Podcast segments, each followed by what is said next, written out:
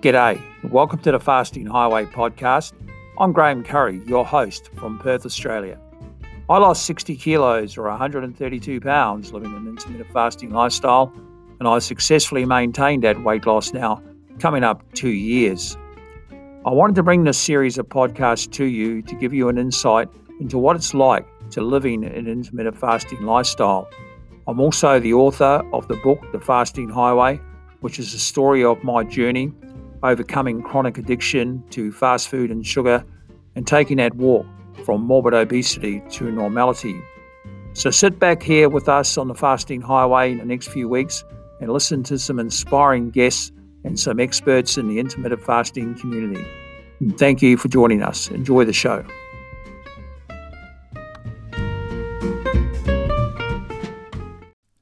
G'day, and welcome to the Fasting Highway podcast, and this is episode 89. And just before we get to today's exciting guest, I just wanted to thank those people that have been sending me messages about my book, The Fasting Highway, uh, about my own journey and story, which you can get on Amazon in both paperback and Kindle. Uh, thank you so much. You don't know how much it means to me. It's very heartwarming to receive them, so thank you. Uh, let's get on to today's guest, and I'm super excited to have my first guest from the Asia region, and I'm talking of Nambee Ragavan and Nambee lives in Kuala Lumpur in Malaysia. And Nambee came to intermittent fasting during the pandemic and he thought, well, how's he going to turn this negative into a positive and how can he come out of it the better side? And he knew it was going to be a challenging time, especially as living by himself and he wasn't that great at cooking. And he decided to do some research and started looking at social media and he found his way to intermittent fasting and he's had great success since then. And I won't spoil the story, so here to tell it is Nambee Ragavan. Oh, g'day, Nambee, and welcome to the uh, Fasting Highway. And thank you so much for joining me today. Thanks, Graham. Thanks for having me. It's a pleasure. Oh, the pleasure's all mine, and you're my first guest from the Asian region, and um, I'm very excited about that, and also excited to hear your story. But for those around the world, Nambee, that may not know of you, if you wouldn't mind sharing a bit of your backstory and any problems you had with health in your life and weight and that sort of thing, and how you actually found your path to intermittent fasting. Yep, thanks, Graham. Uh, so yeah, my name is Nambee, and I'm from uh, Kuala Lumpur, Malaysia. So what happened was, or how I got into uh, intermittent fasting was during the lockdown last year. Uh, first things first, you know, we went into a lockdown where in March 2020, I believe, and uh, it was very very quick it was only two to three weeks i started seeing people talking about you know putting on weight and because you know none of us were moving everything was shut and you know people were putting on weight overeating and things like that. So you know and for someone like me who has always been overweight and i've never really paid attention to my weight right? It was never a main thing for me. So and you know i gave it a very very hard thought and i said you know i want to come out of this pandemic differently. You know i, I don't want to be joining the rest. So I said, what can I do differently during a lockdown where we really can't go out, we can't do anything, and I, but I want to do something, I want to achieve something. So then I said, all right, you know what? Maybe it is time that I took control of my weight. Now, just to give you a little bit of background, Graham, the problem is I'm 33 years old. I do my medical checkup, right? I do my blood test every year, and I never had any issues. Uh, my medical, my, my records indicated everything was perfect. Even my cholesterol was perfect. Everything was so good. I was i was what approximately 118 kilos. Now i know for a fact that you know at that weight for my height it's you know something would eventually go wrong down the down the road. It's just that it's probably because of my age that uh, you know i was still fine uh, so even my doctors were actually very surprised. They were like, you know, hey, you know, you are overweight, but everything seems to be fine with you. So now having this the back of my mind, I never paid attention to my weight. You know, I was I always had this thing, you know, yeah, you know, you're just going to be overweight. That's how it is. But you know, just try to remain healthy. So I said, you know, maybe this is what I want to do. I want to take charge of this and let's see how it goes. And uh, I said, okay, I'm going to do something about it this time, and I want to see if it's going to work. Now, I must also say, uh, Graham, that you know I did not know a whole lot about intermittent fasting, right? About IF. Uh, I've heard about it. I've never paid attention to it. Uh, why I have never paid attention to it? Because simply because I just there was no interest in trying to lose weight or trying to be healthy or you know do slightly something different for me And uh, I also know that I am one person who can lose weight easily, and I can also put on weight even faster. So about 10 years ago, uh, because I used to live in the States before, uh, but 12 to 13 years ago, you know, in the United States, the food, it's huge portions and you know it's it's it's different. And i put on a lot of weight when i lived there. I moved back to malaysia in 2011 i was at my heaviest. I immediately enrolled myself in the gym uh, yes i started losing weight i was eating a lot more healthier i lost a couple of kilos but then when i stopped i just put on those weight back if not doubled it so that is when i said you know this is not sustainable, right? Uh, because if you are asking me to eat something that I don't enjoy eating, that is not something that I'll be able to do for the rest of my life. So what happened was I really gave it a hard thought and I said, you know what, I'm just probably gonna reduce my portion. I just want to eat lesser. Now, Graham, I also should say that I'm one person that does not enjoy breakfast. I don't eat breakfast. Uh, you know, I and I only drink my coffee black. So as I was, you know, because we were in a lockdown and I had all the time to just read through things and you know on Google, then you know intermittent fasting kept popping up everywhere. So I said, you know what, let's just check this out. Yeah, what is this all about? So then when I read about it and I said, wait a moment, here we are. I am not having breakfast so I'm already skipping one meal there. And I sleep approximately what six to seven hours. So, you know, if I were to do a 12 hour fast, that's not going to be that hard, right? All I got to do is just make sure that when I wake up, I don't do anything or I don't, you know, I eat slightly later. Uh, then I said, okay, this doesn't look too bad, right? I should probably start this. And that is how I developed the interest in, you know, finding out how, what IF is and, you know, I, I took it on from there. Yeah, that's fantastic. So, when you found intermittent fasting, so you had that high weight there of around 118 kilos, which is about 260 pounds for our North American uh, and UK listeners. And how did you actually start your protocol, Nambee? How did you actually say to yourself, "This is what I'm going to do"? Yeah. Okay. So as a read, Graham, and you know, uh, I I I saw, you know, you could do, you could start off with 12 hours or 16 hours or 18 hours. And, you know, a lot of people, a lot of places, like even your Facebook group or any other group always advise to start slow, you know, you know, gradually make your way up and things like that. Uh, I'm one guy who likes to see quick results. So, and I said, you know, why, why do I, why do I start with 12 when I can start with 16? It's just another four hours, right? So what I did was I actually started right away with 20 hours 20 hours of fasting and four hours of eating. So that just gave me, you know, four hours of eating window. Now, it all goes back to the lockdown that we were in, Graham, because, you know, restaurants were closed. Uh, I'm one person who live alone. I don't live with my family. My family lives uh, approximately an hour away from me. So restaurants are closed. What are the what are the other options that you have, you know, when it comes to food is cooking. Now, I also don't cook. I hate cooking.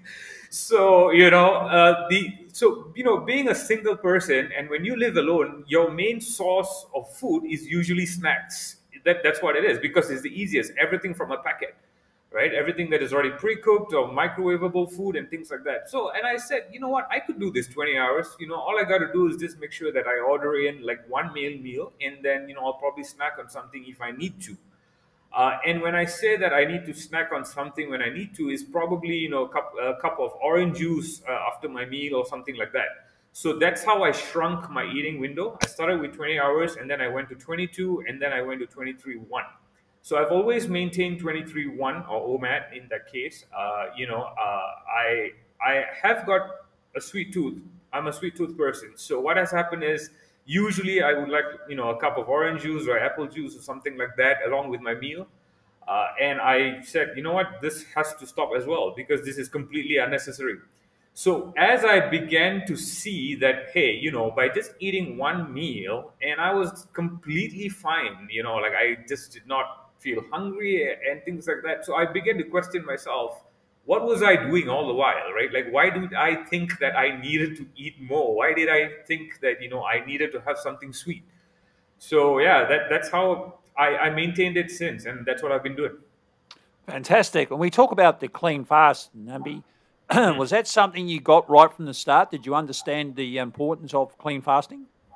Uh, you know, I did not, Graham. I did not know about the whole idea of clean fast. Uh, I knew, you know, I because I I used to be adding uh, lemon and sometimes chia seeds into my water because I was like, if I'm to do this, I might as well just go all the way. So you know, when you generally find out or when you get on Google, you know, it's things like you know, add, add a slice of uh, lemon to you know burn fat faster and things like that.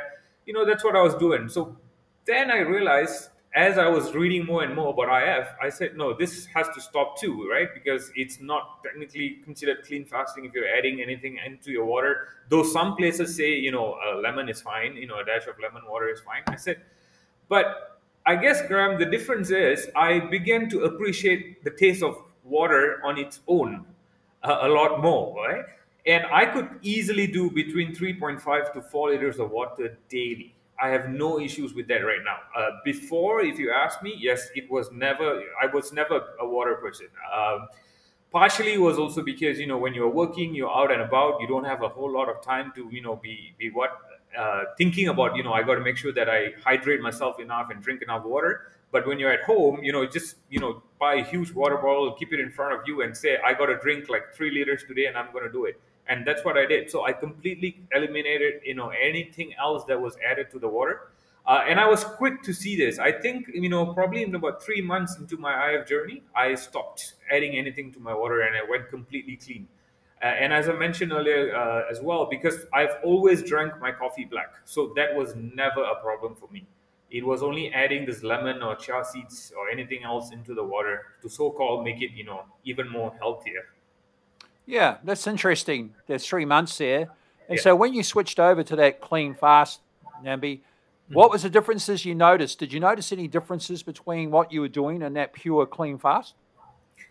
Uh, no, not really, Graham. Uh, like I said, I, I, you know, I appreciated the, the taste of water even more. Uh, I felt that actually, you know, just drinking water plain was a lot more better. So, and, and I didn't, you know, honestly, there was nothing else that was different. You know, some people say they, they get lightheaded or, you know, they get they feel weak or you know they need some sort of uh, what uh, taste in their mouth because their mouth gets really dry and things like that. Yeah i mean your, your mouth gets dry. Just keep drinking water. Hydrate yourself. You'll be fine right?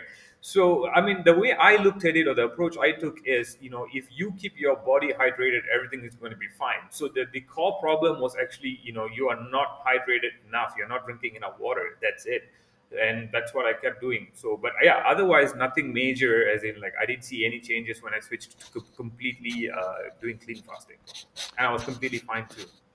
Yeah, an important point you made there about the hydration, of course, and I know a lot of people will say to me, "Oh, I'm really hungry," you know, during my fasting. And I said, "Well, what are you doing about it? And um, do you drink much water?" No, not really. Well, okay, we'll have a couple of big glasses of water, and often that hunger will pass, won't it?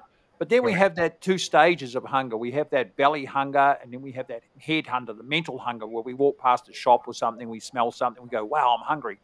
But then often, you know, you get that time where you just don't feel that great, or you're not quite feeling, you know, you might be feeling a little bit dizzy, you might be feeling a little bit off. Those that's a different type of hunger, and that's sometimes when we've got to listen to our body and perhaps open our window a little bit earlier so during your early stages of your fasting, did you have any struggles getting through the fast? Was there anything like that, or did you find it pretty plain sailing?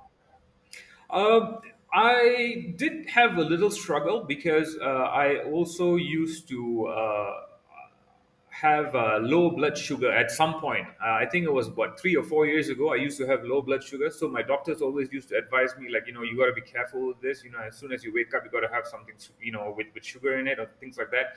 So when I started that, I did feel a little, little lightheaded, especially in the mornings when I woke up. But you know, Graham, like like as like you know your facebook group all you got to go is just you know post a question there and everyone is so supportive in answering you you know telling you what to do and what to look out for. And that's what i did and i said you know i because i was finding it difficult for me to differentiate is this you know a real hunger? Is this a real drop in in my sugar level? Or is this you know a psychological problem? Because this is what i have been told by my doctor before and i've always naturally said you know what, when I wake up, you know, uh, when I feel dizzy, I got to have something, you know, quick. So I, I can't remember which group that I posted in, and, and someone said, you know, honestly, if it's just lightheadedness or something along, uh, I, I can't exactly remember what it was, but the advice was, you know, just put a pinch of uh, Himalayan salts into your water and drink and see what happens. And that's what I did, and I was like, hey, this works. You know, I'm completely fine after that. So that's when I said, you know, it's not really about the, the sugar level dropping then, you know, it's just that your body is, just, is in the transition phase, right? So I was very mindful that everything new that I was doing is actually something new to the body, and I would actually need the body to, you know, adapt. And I also know when the body adapts, it's going to react. So I was very mindful with what the body was saying. I was very careful with what I was doing. So, um, having said that, Graham, you know, I did not really push myself too much as well. You know, if there are days that I said, you know, despite taking water with a pinch of salt, something is not right, then I said, you know, I'm just going to break my fast now. I'm just going to eat something, you know, and so the difference, what has happened is when I eat something before, uh, you know, in Asia, especially Graham, I think I would just like to mention, uh, you know, we are high on carbs. You know, we are a society in high on carbs. So even our breakfast is made out of breads and things like that, if not rice or noodles and things like that. So generally, when you're breaking your fast, let's say in the morning between 11 to 12 in the you know in the afternoon or things like that, you get things with high on carbs. So then I said, you know, I want, I would like to change this. Uh, you know, I, I got more nuts and berries and things like that. I bought those, I stocked them up, and you know, so I would then just probably have a few cashew nuts or pistachios in the morning. You know, if I feel like that, if I don't, then I don't do it. I just completely go on until, you know, I, I complete my 22, 23 hours. Yeah, that's really great. And I think that's interesting that and what about let's run through your appetite before you went to intermittent fasting. Just give us an idea of were you like a big eater back then or did you did you have a large appetite when you came to intermittent fasting? You know, Graham, it's it's if you're talking about portion, I was never a big eater, uh, you know, but I was a frequent eater. I like snacking. Uh, you know, uh, I could go without eating a main meal. Uh, that was never an issue as long as you know I had snacks. Uh, like I said, I'm a sweet tooth person, right? You give me chocolates, I'm more than happy to have it. Or you know, on a hot day, previously, you know, on a hot day, you know, the, the weather in Malaysia is, is crazy. It's really hot, so you know, it's always nice to have a nice you know uh, iced lemon tea at four o'clock in the evening when it's really hot, right? So yeah, it, it has always been the the additional uh, you know calories, if I may say, that I was actually consuming. You know the the the evening evening cakes and things like that, or the morning morning you know you want to have something that you actually don't need. So to me, yeah, it, it was never a big. I was never a big eater in terms of my actual meal, but I was a very frequent eater. I could eat all day. I could munch all day on things, and they were mostly, you know, uh, unhealthy stuff too. Yeah, you were the typical grazer, which a lot of us was, and you know, we'd graze all day. And I, I used to say to people, I used to do sixteen and eight in reverse. I mean, yeah. I'd, I'd fast for eight hours while I was asleep, and then I'd, I'd eat for 16 hours straight pretty much while I was awake. Yeah. And, uh, you know, you wake up in the morning and you're pretty much grazing all day. And I, I, really resonate with what you're saying there. And that's one of the reasons why a lot of us do have weight issues, I guess. Yeah. But let's talk about that eating window, uh, mm. Nambee. Like you just said, you sort of try to delay a few things and look at what you're eating and that sort of thing and switch it up. And a lot of people, when they come to fasting, they think it's a license to just eat whatever you want, and then they have issues with not losing weight fast enough and that sort of thing. And then they find that when they do start delaying something that's derailing them, they make that progress. And did you find that? Oh, Yes and no, Graham. Right? Uh, you see, one of the reasons why I enjoy or I still enjoy doing IF is because it gives you the flexibility, right, uh, to pretty much eat what you want. Now, I understand when we say eat what you want, people, you know, overdo it, uh, and that's what you know everyone has been saying. And it, it's let me put it this way: you you can do that at the beginning stage of your IF journey. Uh, however, you need to l- listen to your body, and you know you need to scale it down well, how do I, how did I do this? Is to me was that I just kept reducing a little by little on you know things that I did not require, I did not need. So, for example, once again, if I'm having rice for lunch, I just reduce my, my, my portion of my of my rice, and then I, I, I was just observing, you know, is that keeping me full for the entire day?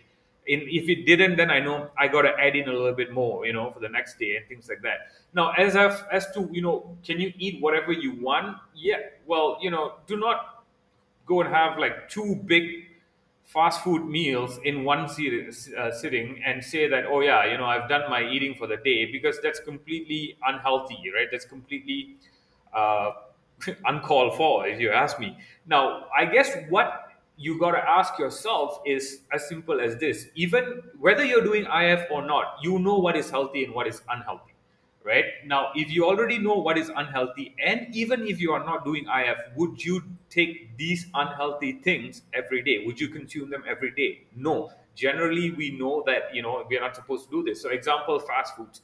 We know that fast food is not the best. So if before you were doing it once a week doesn't mean just because you're doing if and you only have one hour of eating oh fast food is the best and it's the easiest so i'm going to eat fast food every day. That's not going to work right? Because we already know that fast food is not the best. And if we were doing fast food once a week before, maybe now we could do it like two to three weeks once, right? As at the beginning stage. And then you scale it down and then you know you, you change it. So to me is, you know, you yeah, yes and no. You can eat what you want, but be mindful of what you eat because end of the day, your body must be satisfied. To me, it's just that when I have my meal, I must be happy or satisfied. It will keep me completely fine for the next 22, 23 hours. And that's what we talk about, don't we? That worthy window. And I think everybody that does intermittent fasting, they may start off eating everything and anything. And then you mm-hmm. sort of gravitate over time to that higher quality foods and you start thinking to yourself, and I like to say, I like to eat what makes me feel my greatest. And mm-hmm. that's what how I look at it. So when I think about food, I think, is that going to make me feel great? Or is am I going to be laying in bed later feeling sick and unwell and yeah. not great because of what's in it? And all mm-hmm. the chemicals and everything else. So once you start learning that, I think the transition becomes really great. And you get to that point where every day you want to make that window worthy. And I think that's a really interesting point you made there. So I just wanted to run through the weight loss with you now. Um, sure. 118 kilos. You started IF. Uh, you switched over to that sort of clean fasting uh, three months in. How mm-hmm. fast was the weight loss, and what sort of progress were you seeing? You know, Graham. So yeah, I, I, I started I started doing this approximately about 14 months ago. Uh, you know, and I was when I started, I was 118 kilos. I think that's about 260 pounds. I am 177 centimeters. I think that's about five feet eight for the American listeners. Uh, 14 months later, I'm I've lost 40 kilos. So that's wow. approximately what? Yeah, almost 80, 90 pounds, I believe, right? Uh, it has been gradual. Uh, you know, there on a good month, I would lose probably two, two point five kilos. Um, you know, and then I think uh, uh, about one year into my journey, it was May or June this year, where you know I hit plateau. I, I was stuck at that 83, 84 kilogram mark. Uh, it just refused to go down, but nothing changed. Right, my my lifestyle was the same. Uh, and once again, you know, the Facebook group came came to to to assist. You know, I just go and put in there, and hey guys, you know, I've hit plateau. What should I do? And then I was advised that you got to you know switch things a little bit.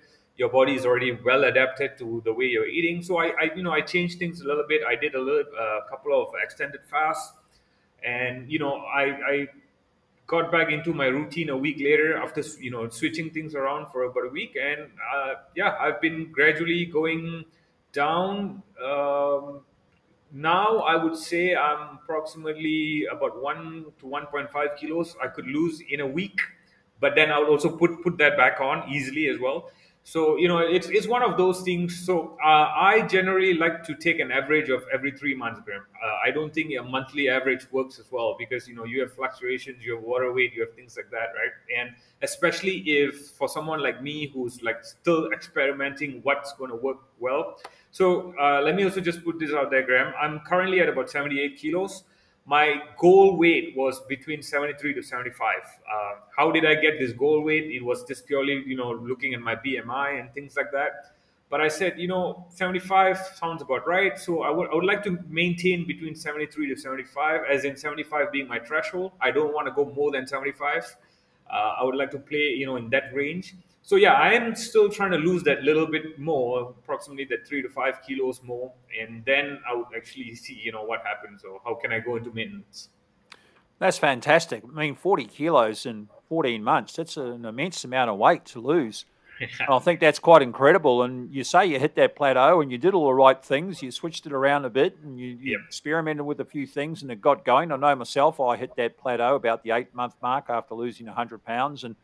I thought, wow, what am I going to do? And I thought, well, I thought it was working and I thought I'm just going to persist. And I did. And the only thing I probably did was increase my exercise a little bit more. And speaking of which, Nambee, are you an exerciser? Um, yes, Graham, but you know, I, I, I feel I should do more. Uh, you know, even when I started as well, uh, you know, 118 kilos, you can't run, you can't jog. it's just impossible, right? You're just you're carrying all this extra weight in your body. So when I said, you know, I I wanted to uh, do something, and then I also, you know, told myself because we are in a lockdown and I'm just at home the only thing that we were allowed to actually do was to go out for our evening walks or jogs. I said, you know what, I'm going to take this opportunity to just go out there and walk, you know, just get some fresh air and do. So that's what got me motivated to start walking actually back in the day, uh, about a year ago when we when this lockdown was all happening at the in, initial stage. Uh, I started walking, and now I am jogging. Obviously, I, I you know I've got a better pace. Uh, I generally go out there and uh, do approximately what three to four days a week. I try to get out and get a jog. You know, uh, it could, you know, on a good day I could do 10, 10 kilometers. on a on a so-called lazy day, I would minimal minimally I would do five kilos. Five yeah. kilometers, sorry. Yeah. So I do three to four times a week, and I, I try to maintain that. Yeah, totally resonate with what you're saying. Like when you were 118 kilos, you just didn't feel like doing that exercise because of the weight you carry. And obviously, you live in Kuala Lumpur, very humid there, very hot. And, um, you know, it's a real struggle just to go out for a walk, and let alone being 118 kilos. And now you've lost that weight, you probably find that exercise is going to become one of your next things that you really love. And, and I can see in your skin, I'm talking to you on video here, and how much you're glowing, and you can see how healthy you look. And so you've been in lockdown there, and you probably haven't seen a lot of people um, in the last sort of twelve months. And what's the reaction of the people that have seen you, and, and when they see you? Yeah, actually, Graham, that's interesting. You asked me that. So, uh, you know, obviously, this whole pandemic has been ongoing for the last what 14 15 16 months now. And in between you know there were pockets of time that we were allowed to go out we were allowed to travel and things like that. So i clearly remember at one point uh, i was at about 102 kilos at that point. And when i went out and i saw uh, my family they were like oh wow you look great. Looks like you have lost weight now, my family was under the impression that because of the lockdown and because I don't cook, I am not eating well, I'm not eating healthy and things like that, right? So they were like, you know, are you, you know, are you okay? Are you not eating? You know, I don't want you to be malnutrition and things like that. And I said, no, no, no. You know, I'm, I'm just being mindful with what I eat. I did not mention anything about what I'm doing, right? And I also did not use the word diet because I, what I realized is that number one, IF is not a diet, right? And number two, a lot of people do not understand how IF works. So I was not going to just throw it out there and say, you know what, I'm doing IF and things like that, or I'm in a diet. I just said I was being mindful with what I was eating, and that's, I guess, it's just the showing the results. I was as this was happening. I mean, this was not uh, two. This was happening for about two to three weeks because after that we right went into a lockdown right away, and I I got sort of comfortable, Graham, because you know I was feeling great. People were telling me, you know, that I was losing weight and you know I look better, and I I got comfortable, and I was like, you know what, eh, okay, that's good. You know, this is working, sounds good. But what I did not do, Graham, at the beginning of this whole thing was I did not set a goal. I just sort of wanted to try it out and see what was going to happen, right?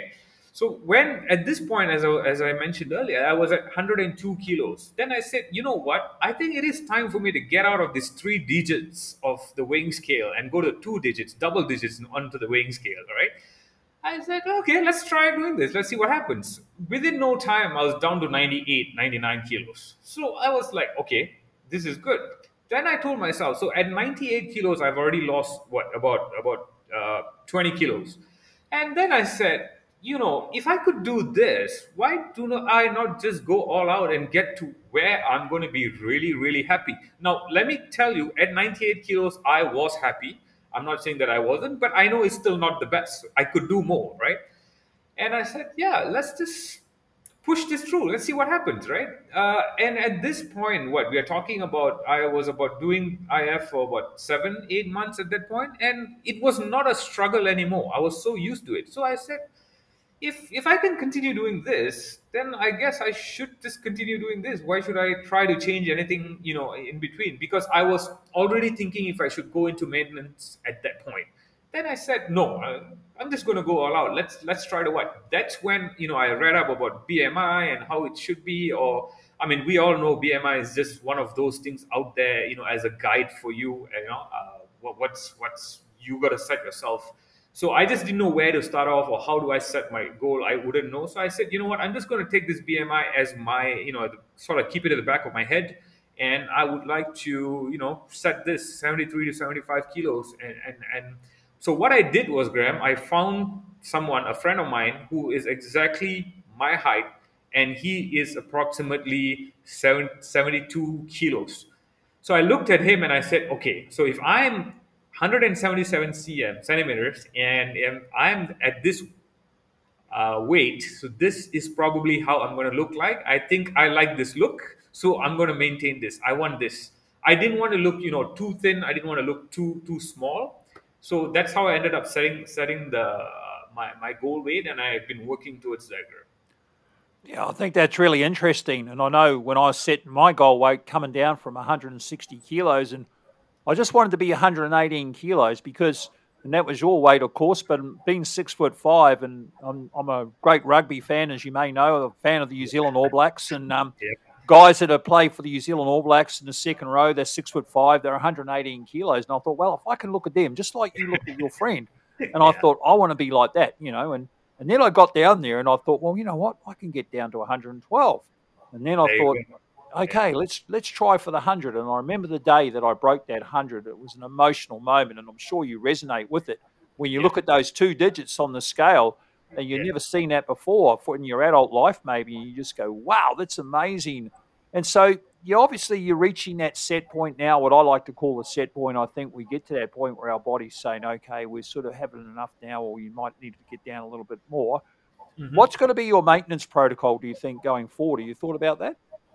Uh, you know, Graham, it's I'm still I'm still trying to figure that out. Uh, I I would like to you know uh, see what's going to work best. However, what I have thought about or what I know that I would want to do is I would definitely not be eating like what I used to eat before. Uh, there is no way that I'm going to be eating like you know this this three snacking in between and three meals and things like that what I would ideally like to do. I would ideally like to, you know, it's like what you used to always say in your podcast, Graham. You know, ideally on a working day, I could easily maintain OMAD. There's not going to be a problem at all. Uh, it's just that over the weekends, I would like to tweak it a little bit, you know, have a slightly larger or longer eating window because, you know, once things open up, I would like to actually go out with my friends and have and meet up and have a meal or have a couple of cold cold drinks and things like that you know um, yeah that's what i would like to do. And uh, that's what i have been doing as well. I've not been punishing myself. You know graham there's one thing that i love about if is because there's nothing that is you know set in stone right? It's it's how do you want to do it? And even if you do it something differently today you can get back to what you were doing the very next day. Uh, and this is what i liked uh, the most about IF. And ideally, like like I said, that's what I would like to do. I would like to move into maintenance by giving myself a little bit more, uh, you know, uh, freeway uh, over the weekends to do a little bit more and and you know have have more you know uh, over the weekends in that in that sense i've not figured that out yet graham but weekdays i would ideally like to continue doing my omad or my 23-1 uh, it's just the weekends you know tweaking it maybe you know six hours or at the most maximum is eight hours. You know graham i can't eat like what i used to eat before. That, that's the truth. Yeah uh, my, my stomach has shrunk. I, i'm not able to do what i so you know if i'm not going to be able to eat like what i used to eat before i might, might as well you know use my time well my feeding window well and and and eat accordingly. So yeah. Yeah, I think that's great when you are in maintenance. And one of the joys I love about IFN being in maintenance is the weekends. Um, I have that 16 and 8 on the weekends, and I can go out for a brunch with my wife or catch up with people. And it just gives you that extra flexibility. And I'm the same as you. Like during the week when I'm working, it doesn't bother me. Like I get in the car, I drive to work, I work, I come home, I have an hour commute each way, so I usually time it that I get home around five o'clock, and that's when I eat. I don't really have an exact time, but I find most days when I have uh, my OMAD, well, I like to eat once a day. I don't really do the extended fasting. We'll get into that in a minute, but um, I just find that I need to eat that once a day. But sometimes it might only be 20 minutes. Like I have a meal, and, and that's pretty much it. And then I yep. switch off. And I think it's important for people to understand too that when they start intermittent fasting, whatever protocol they're doing, a two-hour eating window, four-hour, six-hour, eight-hour, that you just don't eat for that whole time, do do you? You just actually eat until you're satisfied, not stuffed. And what about appetite correction um, that we talk about, Nambee? Does it, you just mentioned there that you can't eat as much as you used to? When did hmm. you find your appetite started to get corrected there? Uh, uh, probably it was rather quick, uh, Graham. Probably what like into my fourth or fifth month of doing IF. Uh, you know, I, I begin to see that another thing that I got to also mention is, uh, you know, I was a person who just used to eat whatever that pleased me. Now, and one thing that did not please me was vegetables. I hate eating vegetables. I was never a vegetable person, and so what same okay so what has happened is you know when i started doing this and when i was being a lot more mindful with what i was eating is when i said you know what i got to have my fiber i got you know i got to make sure that i have enough you know protein and things like that so i started introducing a lot more uh, vegetables that was easy to go down at the initial stage so i was very picky even even when i started eating vegetables i was very picky with what i ate uh, I think now, Graham, it's safe for me to say I'm just very picky with what I don't like. I like a lot more now than I don't. Right? You know, previously it was just the opposite. So yeah, that that has what has happened in terms of uh, appetite correction. I, I, a lot of people are actually surprised that I'm eating vegetables now. yeah, I'm not a big fan myself of vegetables. I probably had a lot of them forced down me as a kid, and that's probably why. But yeah, yeah, I think you just got to learn to know what works for you and works best. And I can see it's definitely working for you, losing that 40 kilos over the 14 months for sure. So, Nambee, the other thing we talk about is the non scale victories and the health hmm. benefits that come from intermittent fasting. Let's just talk about that for a minute and what were they like for you? You know, Graham, uh, I was one person who never had a weighing scale at home, right? And uh, the only reason why I knew uh, what my weight was when I started, it was because in March of 2020 is when I did my annual uh, or my yearly medical checkup. So that's when I knew that was my age uh, sorry, my weight. And uh, what I realized was at the beginning stage, my t-shirts were getting a slightly bigger, right? And uh, I was like, am I losing weight or is this, you know, uh, just purely delusional or psychologically I'm, I'm you know, uh, that's when I said, you know what, I think I'm losing weight. So as I was saying earlier, uh, you know, when I was about that 102 kilos, I went out and my, you know, my family was like, wow, you have lost weight and things like that. And it was only at that point, Graham, I actually got a weighing scale for myself because I was really getting serious about this. And I said, you know what, I'm going to start tracking this. Um, so that's how it started. I guess my whole, you know, weight loss journey started with non-scale victories. And uh, one of the biggest non-scale victories, and I'm sure you'd be able to resonate with this, Graham, I was using what triple 4XL t-shirts, and now I'm using a, a, large. You know, it's so much more easier, Graham, to do shopping, right? Oh my goodness, when you are so big, and in Asia, Asians are not big. Generally, they are not big built people, right? And it was tough shopping, even whether it's a t-shirt or whether it's a working, you know, your working shirts and things like that. Now it's so much more easier, Graham, and you know, I, I, it's I could even get things online. Like if I, you know, I'm scrolling through and I say, "Hey, this is a pretty nice T-shirt. I want to get it." You know, it's so easy. I can just purchase it. Before I could not do that because you know the sizing just wouldn't work. So yeah, it, the the biggest is definitely that, right? Because I've actually shed a lot of uh, upper body weight uh, that has actually, you know, that's very very visible. Uh, of course, you know, your your my stomach area and everything is a lot more smaller. Um, my leg, I guess because of the walking, you know, my leg look a lot more toned. You know, it looks a lot more healthy. I would like to say, you know, rather than you know just looking big and and uh, you know uh, very uh, unhealthy that way. So yeah, that's about the only uh, NSV that that I can share.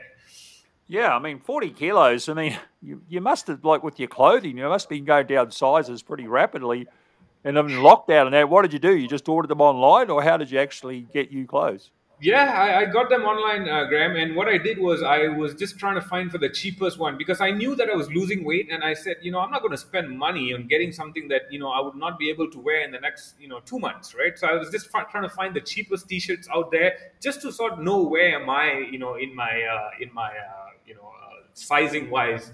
You know, Graham, it's really funny. It was only about a, month ago. Uh, I used to have a pants, my shorts, that was my my waist was at 44 uh, cm, the, right? and I was able to fit in on one side of, of my pants. Both legs went into my one side of my pants, you know, and that was I, when I looked at it and I was like, "Wow, this is great! I've literally lost so much of weight, you know." Um, I have gotten rid of most of my old, old, clothes. I did keep one or two of my favorite ones to just serve as a reminder. This is what I was, and I, you know, I'm never going back to this again but yeah I, I, I one of those other things that you know i like what you also shared with you know a couple of your podcasts before is like there's no point keeping these clothes right it's it's just best to get rid of them and you know you always want to be fresh you always want to know that where you are and you know it, it serves you as you know because right now when i I would know that if I'm putting on weight, if I put on a t-shirt and I said, you know, this does not fit the same as what it was fitting me two weeks ago, right? Something is not right. So that's when I get curious, you know, did I lose weight or did I put on weight someplace, you know? So yeah, that, that's what I've, I've been doing. Yeah, that's fantastic. And I know during the pandemic, of course, and everybody's working at home, you don't actually have to have that many clothes because you can work in your pajamas if you want. But yeah, you're right. Yeah you know, or you go to a business meeting, you just put on a, a shirt with a tie and a, and a suit or something on a Zoom call, and you might be wearing shorts and no shoes underneath or something like that. But um, yeah, that's fantastic. And I think it's a great thing to donate your clothes as they get bigger. And a mindset thing for me was definitely to get them out the door as soon as they became big on me. I found that really helped me. And I mm. spent an absolute fortune on clothes. And people always say, oh, you know, you save a lot of money with intermittent fasting, but I certainly never saved any money because I spent it all on clothes and shoes. I don't know about. Did you save money with fasting or not really? Yeah, yeah, you're right. You're right, Graham. I mean, uh, I mean, you save it in one side, right? Because you don't eat much, but that money is just never saved because you've got other things that you know you you want to you need to buy, you know, like your clothing. And in my case, because you know, I also wanted to make sure that you know I introduced more healthy eating, so I was buying a lot of berries and nuts, you know, and those things are not cheap over here. So uh, yeah and and that's that's where you know i guess uh, you lose some you win some. Yeah uh, what do you actually do for a living Nambee if you don't mind me asking? I am actually a corporate social responsibility manager. So i do a lot of uh, outreach programs for the company that i work for uh, you know a lot of charitable activities for my for my company yeah, that's fantastic. So your colleagues are probably very excited when they see you on Zoom and that sort of thing. They go, "Hey, what's going on here? You're going the opposite way to most people that have been in lockdown." Exactly. It's just not my colleagues, even my friends or even my family, Graham. That's what they keep saying. Like, wow, you you are just doing completely the opposite of what the rest of us are doing. And I said, yeah, that's that was the goal that I wanted to. I just wanted to get out of this pandemic and and let's face it graham we would never forget this pandemic for the rest of our life. We all know that you know covid hit in 2020 and this is what the world was. I wanted to remember that it was during this time that i did something different and this you know i'm very thankful it came out positively for me.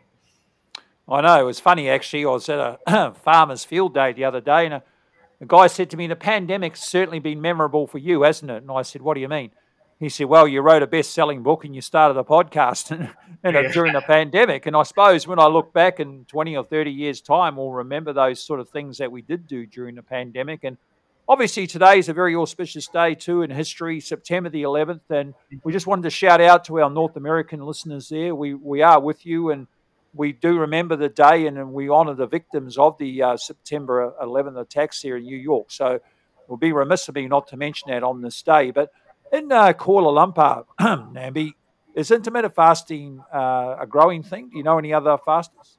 Uh, you know, I do. In my circle of friends, there, there's no one who's doing it, right? But uh, however, I did try to find online. There are a couple of uh, Facebook groups uh, on intermittent fasting for Malaysia. I did join a couple of them, Graham. Uh, you know, another important thing that I realized when it comes to IF is that you got to do a lot of reading and research on your own right? Uh, if you're just going to be purely listening to what people say, then it, it's, there's a lot of uh, wrong information out there.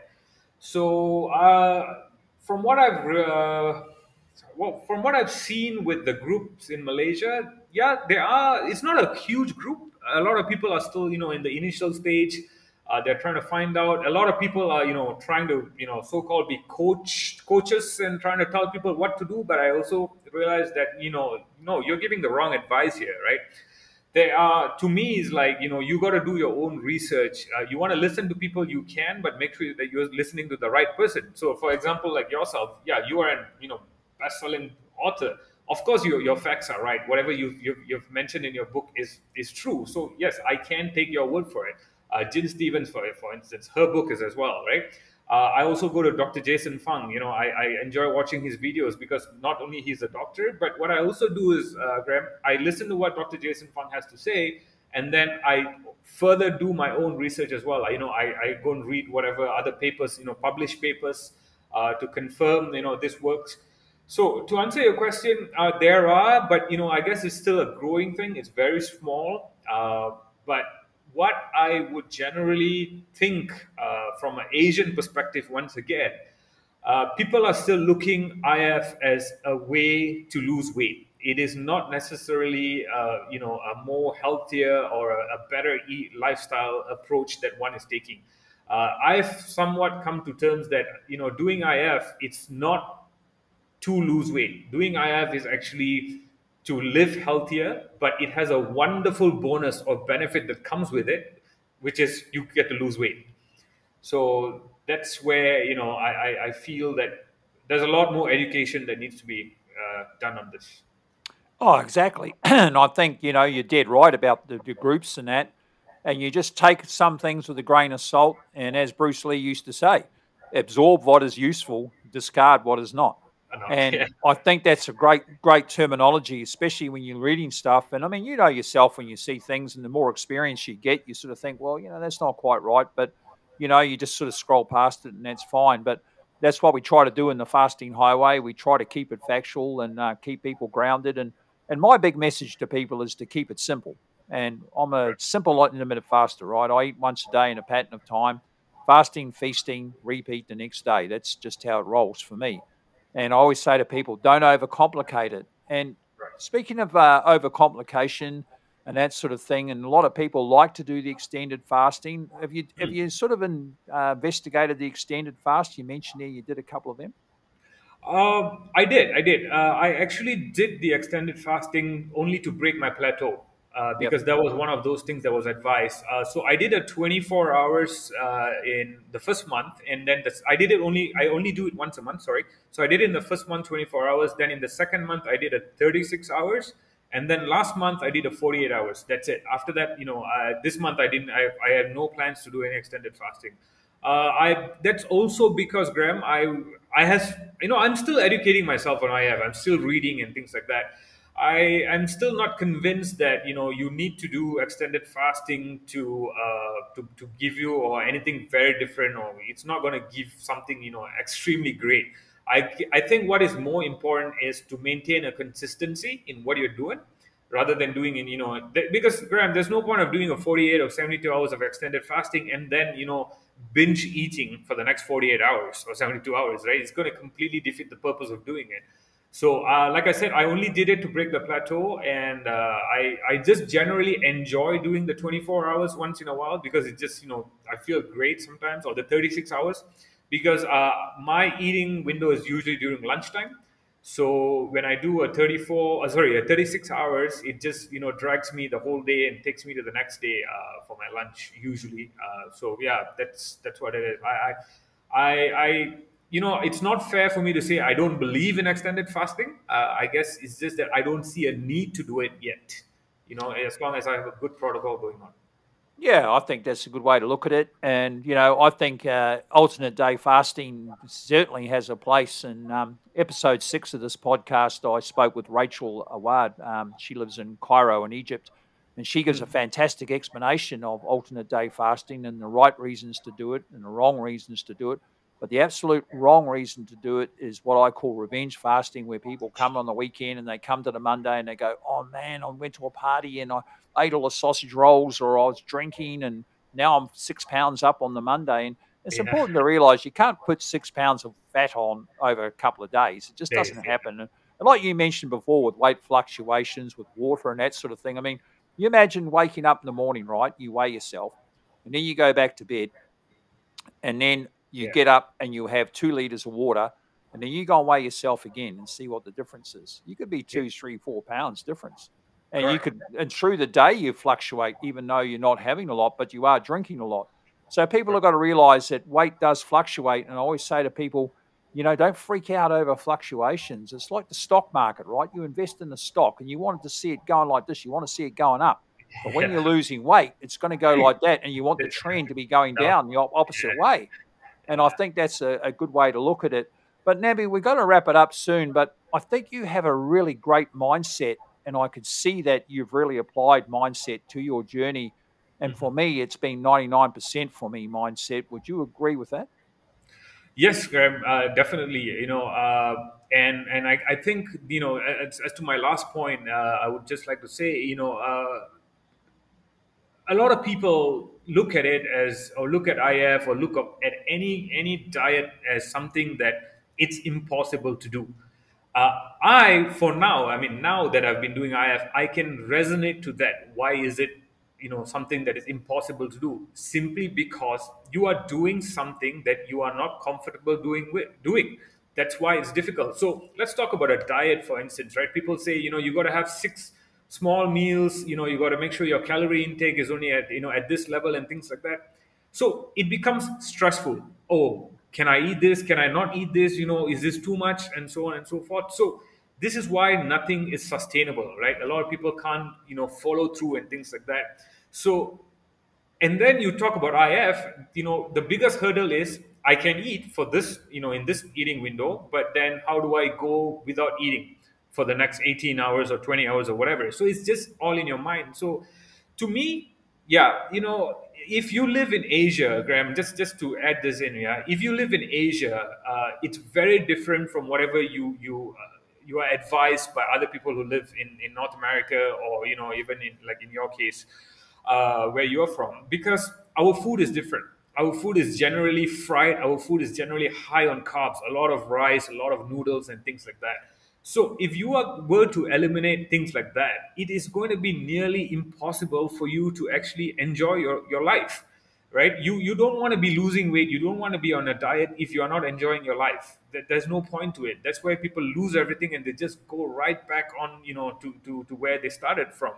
So to me, with IF, you know, yeah, I know I'm not supposed to eat something, I mean, too much of oily food, but then I think about it, this is where my friends want to go let's go. Even if it's oily food, I'll have it. It's fine because I'm just going to have this. I don't have to worry about anything else, you know. You still need a little bit of oil, a little bit of fat in your body. That's completely fine too, right? Um, so, yeah, eh, to me, it's just that, you know, talking about mindset, if you want something, you will make your way around it. It's, it's just as simple as that. So, for instance, you know, talking about even your eating window, I'm someone who generally have lunch every day but I know if I'm on the weekend, I'm going to go out and have dinner with my friends. I just skip my lunch. I would go and end up eating dinner that day. That it's just as simple as that, right? So it, it's all in your in your head. If you want it, it's it's easy to be done. Yeah, flexibility is the key. Um, yeah. It's got to be flexible to be sustainable. Um, right. People often say, "Oh, you know, I've got a wedding coming up or a party. How am I going to do this?" You know, well, it's quite simple. You just move your window around to what you just said then, and you know, you you organise to have your meal then with your friends and that sort of thing. And I think that is important, you know, like when your friends say, hey, Nambee, we're going out on Saturday night, you know. And I remember when I was losing the weight and people would say to me, oh, you know, we're going here or going there, because I was a pretty social guy. And mm. I remember avoiding so many things. And, and in hindsight, I probably could have gone to a lot of them. I just needed to move my window around a little bit and yeah. just eat different things. But do you drink alcohol at all, Nambee? I do, I do, uh, I, I, I do, and you know, of course, once again, Graham, because of this lockdown and things like that, so that has reduced a whole lot more. Uh, just to share with you, talking about this, Graham, you know, you know, there's this also this mindset you got to eat something before you drink, right? So I remember, I think it was December last year when we were allowed to go out, uh, you know, in between those couple of weeks we were allowed to go out. So it was always, okay, I'm going to drink this evening, so I got to eat something now. So what I would do is I would actually break my fast as usual, like between 12:30 to 1 in the afternoon, have my lunch, and then go and drink. Probably was 6:37 in the evening, right? Then I realized, why am I doing this, right? When I could just continue fasting till about three or four, and then eat something, which I'm still having something before I go out and you know drink.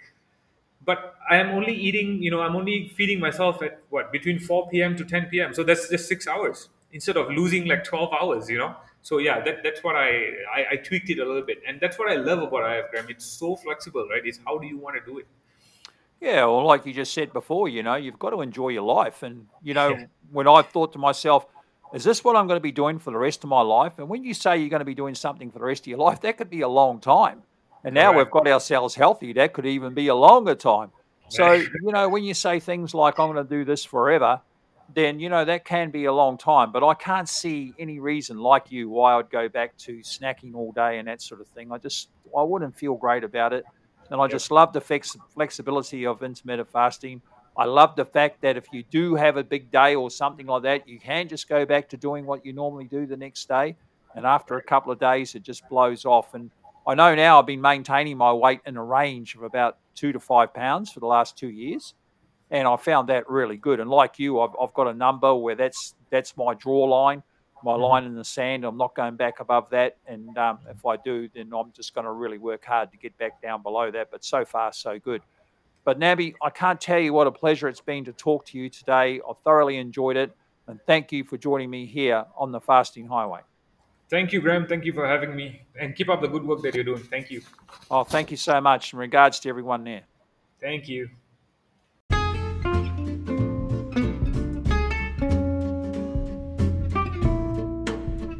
Oh, thank you so much, Nambee. I thoroughly enjoyed that chat with you. And I think your insights and mindset into actually starting intermittent fasting during a very stressful time at the start of the pandemic is to be commended. Especially living by yourself with all the stress going on around you and being separated from your family. I can't imagine how stressful that was. And I think you absolutely have nailed this lifestyle And your sort of insights that you go throughout that podcast, I know, are going to inspire a lot of people around the world. So thank you for sharing your journey with us. Uh, coming up next week on the podcast, we're going to be speaking with Megan Kreisenbeck. And Megan is also a very inspiring person, and she's from Idaho in the United States. And Megan's had a great journey with intermittent fasting, and I know you're all going to look forward to that one. Uh, again, uh, if you are interested in my story, you can get my book, The Fasting Highway, on Amazon in both paperback and Kindle. Uh, thank you to all that do so. Uh, it really helps out with the show and keeps it commercial free. So thank you. Anyway, until next week, be well, be safe, and remember clean fasting is everlasting.